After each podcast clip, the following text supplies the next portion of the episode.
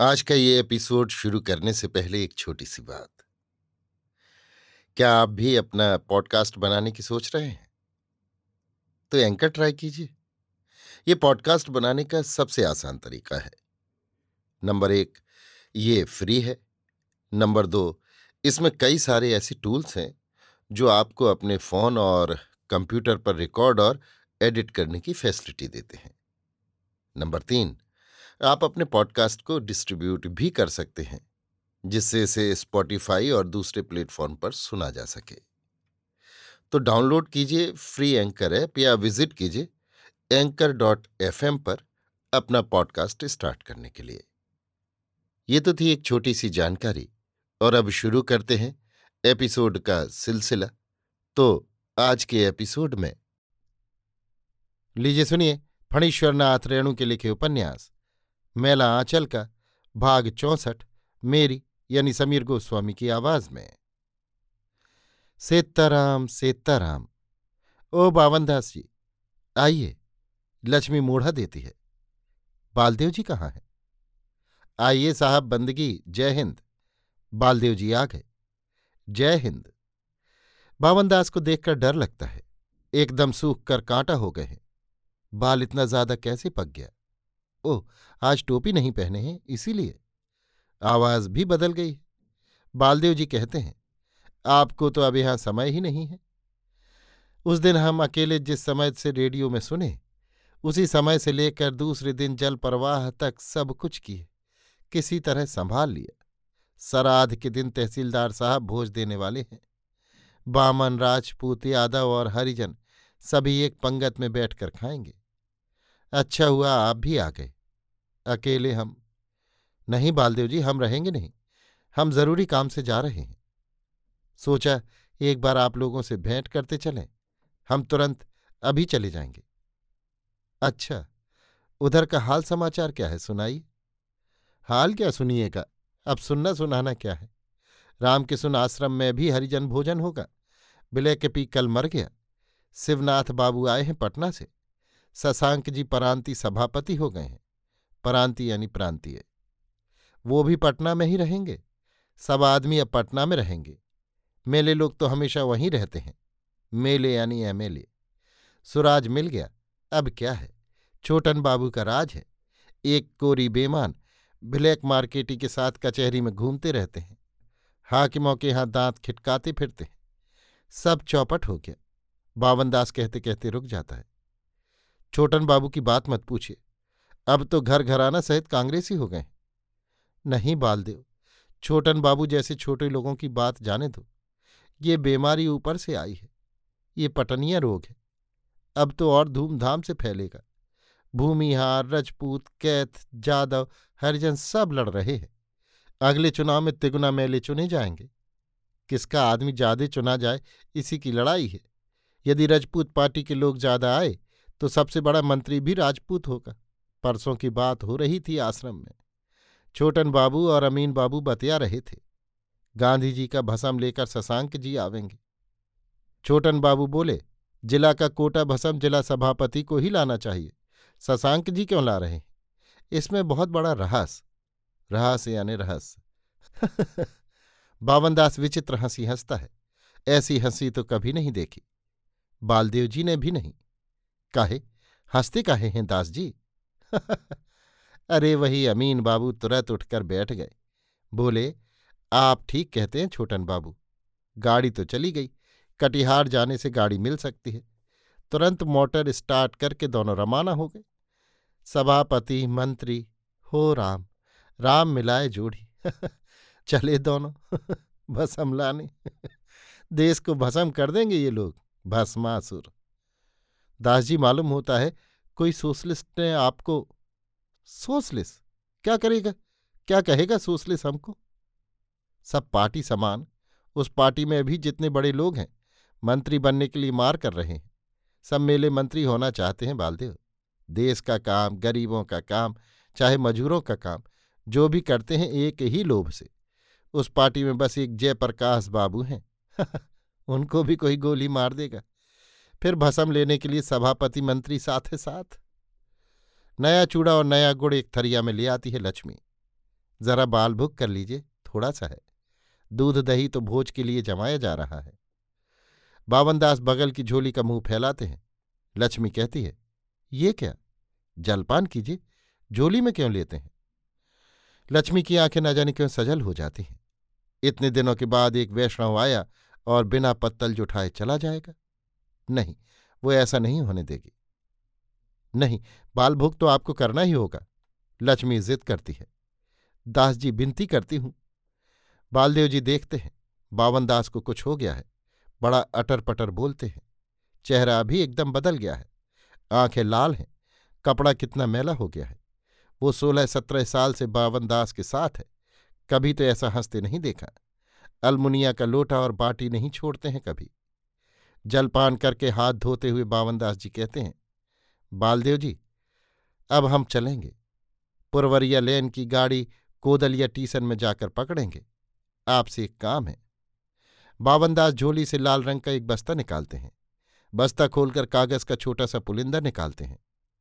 बालदेव जी, सब महात्मा जी के खत हैं। गंगुली जी ने एक बार कहा था, ज़रूरत पर हमको दीजिएगा। आने के समय याद ही नहीं रहा। आप पुरैनिया कब तक जाइएगा? चार पाँच दिन के बाद। तब ठीक है, आप रख लीजिए। गंगुली जी को दे दीजिएगा, ज़रूर। परम श्रद्धा भक्ति से सहेजी हुई पवित्र चिट्ठियों को बावनदास एकटक देख रहा है, फिर एक एक कर अलग अलग छांटता है। हवा से एक चिट्ठी उड़कर बिछावन के नीचे चली गई। बावनदास ने चट से उठकर सर से छुला लिया। उसे एक अक्षर का भी बोध नहीं। लेकिन वो प्रत्येक चिट्ठी के एक एक शब्द पर निगाह डालता है। लगता है, सचमुच पढ़ रहा है। आखिरी चिट्ठी खत्म कर वो एक लंबी सांस लेता है। बस्ता हाथ में लेकर बावनदास थोड़ी देर तक बेकार ही उसकी डोरी को उंगलियों में लपेटता और खोलता है। फिर एक लंबी सांस लेकर अचानक ही खड़ा हो जाता है। लीजिए, सेत्ताराम सेत्ताराम। बालदेव जी बस्ता लेकर लक्ष्मी के हाथ में दे देते हैं। पौती पिटारी में रख दीजिए। लक्ष्मी बस्ता लेकर सर से छुलाती है, फिर छाती से लगाती है। वो एक टक बावनदास को देख रही है। इस चिरकट खद्दड़ की दोलाई से जाड़ा कैसे काटते हैं बावनदास जी? दास, इस चादर से जाड़ा कैसे काटते हैं? ठहरी एक पुराना कंबल है, ले लीजिए। लक्ष्मी विनती के सुर में ही कहती है। नहीं माई बावनदास कंधे से झोली को लटकाते हुए कहता है। नहीं माई, कंबल की ज़रूरत नहीं।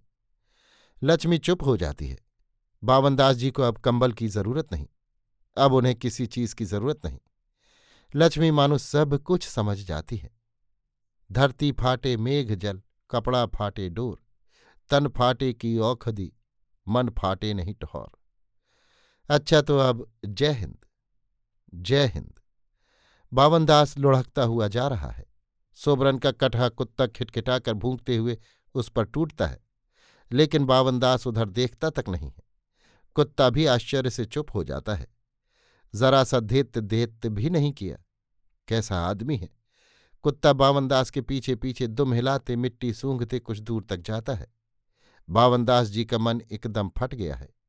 लक्ष्मी कहती है, बालदेव जी कहते हैं, अरे, मन फटेगा क्या? थोड़ा ढंग भी करता है। गंगुली जी चिट्ठी लेकर क्या करेंगे? दूसरे की चिट्ठी भले लोग नहीं पढ़ते, दोख होता है। कोदलिया टीसन पर गाड़ी में बैठकर बावनदास को लगता है, वो कोई तीर्थ करने जा रहा है। बहुत दिनों से उसके मन में लालसा है। एक बार जगरनाथ जी जाने की, केदारनाथ बद्रिकानाथ वो गया है। उसकी आँखों के आगे जगरनाथ का पटछाता और छड़ी लिए तीर्थ से लौटे हुए बावनदास की मूर्तियाँ खड़ी होती है। जगरनथिया रौ भाई बाबा रौ बिराजे उड़िया देश में। एक यात्री ने कहा अरे माघ महीना में कौन जगन्नाथ से लौटा है भाई? दूसरे ने कहा, जरा ज़ोर से बावन गुसाई जी। बावनदास खिड़की से बाहर की ओर देखता है। खेतों में लोग धान काट रहे हैं, नदी में मछली मार रहे हैं, भैंस चरा रहे हैं। बावन ने बहुत सफ़र किया है, लैन से, कलकत्ता कांग्रेस, लखनऊ कांग्रेस, बैजवाड़ा, साबरमती आश्रम, महात्मा गांधी की जन्मभूमि काठियावाड़, फिर बम्बई। रेलवे लाइन के किनारे काम करते हुए लोगों के मुखड़े, विभिन्न प्रदेश के लोगों के मुखड़े उसकी आँखों के आगे इकट्ठे हो जाते हैं। खगड़ा टीसन पर उतरकर एक बार नत्थू बाबू के यहाँ जाने का विचार था, लेकिन नत्थू बाबू कलकत्ता गए हैं। खोखी दीदी और काकी जी भी गई हैं। खोखी दीदी ने एक बार बावनदास की तस्वीर बनाई थी। बोली, बस आप जैसे बैठे हैं, बैठे रहिए।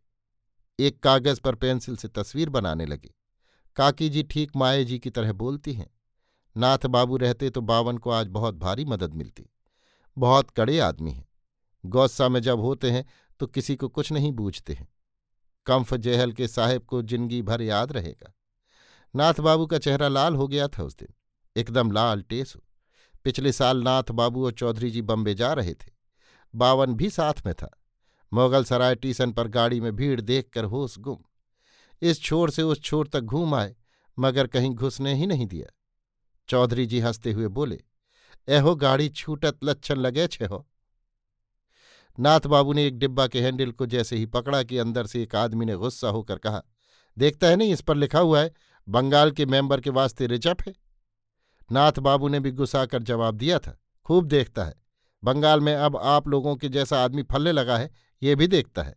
हम भी एआईसीसी का मेंबर है। आप भी उसी का मेंबर है। मगर आदमियत? भीतर से किसी ने रसिकता की थी। आदमियत तूले आर को था बोलबेन न मोशाए। आसून आपनार तो देखे जी एके बारे त्रिमूर्ति। अर्थात, कृपया आदमियत का प्रश्न मत उठाइए। आइए, हमें तो एक साथ ही त्रिमूर्ति के दर्शन का सौभाग्य मिल रहा है। बात भी कुछ ऐसी ही हो गई कि सभी हंस पड़े। चौधरी जी भी, नाथ बाबू भी और डिब्बे के सभी मेंबर। हंसने वाली बात नहीं है। चौधरी जी एकदम लंबा, यानी चौधरी जी की लंबाई की बात तो सभी जानते हैं। पूरा ऊँचे कद का आदमी भी उनके कंधे के बराबर होता है और इधर नाथ बाबू ठेठ नाटे कद के। गोल चेहरा, चेहरे पर एकदम मुस्कुराहट, वो भी छोटी सी और तीसरा मूर्ति सेवक बावनदास। विचार कर देखिए, हंसने की बात है या नहीं। चौधरी जी ने ऊपर बेंच पर अपना बिस्तर लंबा किया था। नाथ बाबू और बावनदास नीचे। ऐह खगड़ा आ गया? सेताराम सेताराम। खगड़ा स्टेशन पर उतरकर बावनदास एक बार ऊपर आसमान की ओर देखता है। वो शाम तक पहुँच जाएगा। नहीं, नाथ बाबू से नहीं भेंट होगी तो अब किससे भेंट करने जाए वो? कलीमुंदीपुर की ओर जा रहा है बावन। कलीमुंदीपुर पाकिस्तान में जाते जाते बच गया है। एक बार हल्ला हुआ कि पाकिस्तान वाले कहते थे कि गाँव का नाम इस्लामी है, इसलिए इसको। क्या बच्चों जैसी बुद्धि? सेताराम सेताराम बावनदास जल्दी जल्दी डैग बढ़ाता है। आज जैसे हो, शाम तक उसे पहुँचना ही है, एक जगह उस जगह का नाम भी अभी वो अपने मन में नहीं लाएगा। चलते चलते वो कभी कभी रुक कर उसासे लेता है। बहुत देर तक रोने पर बच्चे जिस तरह उसासे लेते हैं, उसी तरह बावन की झोली में खंजड़ी है। खंजड़ी में लगी हुई झुनकी उसकी गति को एक लय में बाँध रही है। किन्न किन्न किन्न किन्न। खेतों की मेड़ों पर, मैदानों में, सड़कों पर ऊँची नीची ज़मीन पर उसके चरण पड़ते हैं। मंजिल करीब है अब। किन्न किन्न किन्न किन्न। और थोड़ी दूर और आधा कोस। किन्न किन्न। जय महात्मा जी, जय बापू। माँ माँ धन्य हो प्रभु। एक परीक्षा से तो पार करा दिया प्रभु। बस यहीं, इसी साहुड़ के नीचे, इसी कच्ची लीक के पास। डाल दो डेरा रे मन। नागर नदी के किनारे। नागर को एक बहुत बड़ा गवाह बनाया गया है दोनों देश वालों ने। नागर नदी ही सीमा रेखा है। एक किनारा हिंदुस्तान, दूसरा किनारा पाकिस्तान। इस पार हिंदुस्तान, दूसरी ओर पाकिस्तान। नागर बारहों मास बहती है, सूखती नहीं कभी, शायद इसीलिए। रामडंडी माथा पर आ गया। माघ की ठिठुरती हुई सर्दी, पछिया हवा भी चलती है। लगता है आज की रात बद्रीनाथ की तरह यहाँ भी बर्फ़ गिरेगी। रामडंडी सिर पर आ गया। बावन निराश नहीं होता है। जब तक सूरज नहीं उगेगा वो टलेगा नहीं। बात ही कुछ ऐसी है। यदि इस रास्ते से नहीं आई गाड़ी तो? वो दूर, बहुत दूर किसी गाँव की रोशनी को देखता है। दोनों हाथों को मलकर गर्म हो लेता है। हाँ गाड़ियाँ आएँगी। पचासों गाड़ियाँ। कपड़े और चीनी और सीमेंट से लदी हुई गाड़ियाँ। जिसने खबर दी है, उसे उसका नाम वो जान जाने पर भी नहीं खोलेगा। बावन ने गांधी जी की कसम खाई है। बेचारा गरीब उसकी नौकरी चली जाएगी। कटहा के दुलार चंद कापरा, वही जुआ कंपनी वाला, जिसकी जुए की दुकान पर नेवी लाल, भोला बाबू और बावन ने फारबिसगंज मेला में पिकेटिंग किया था। जुआ भी नहीं, एकदम पाकिट काट खेला करता था और मोरंगिया लड़कियों, मोरंगिया दारू गांजा का कारोबार करता था। आज कटहा थाना कांग्रेस का सेक्रेटरी है। उसी की गाड़ियाँ हैं।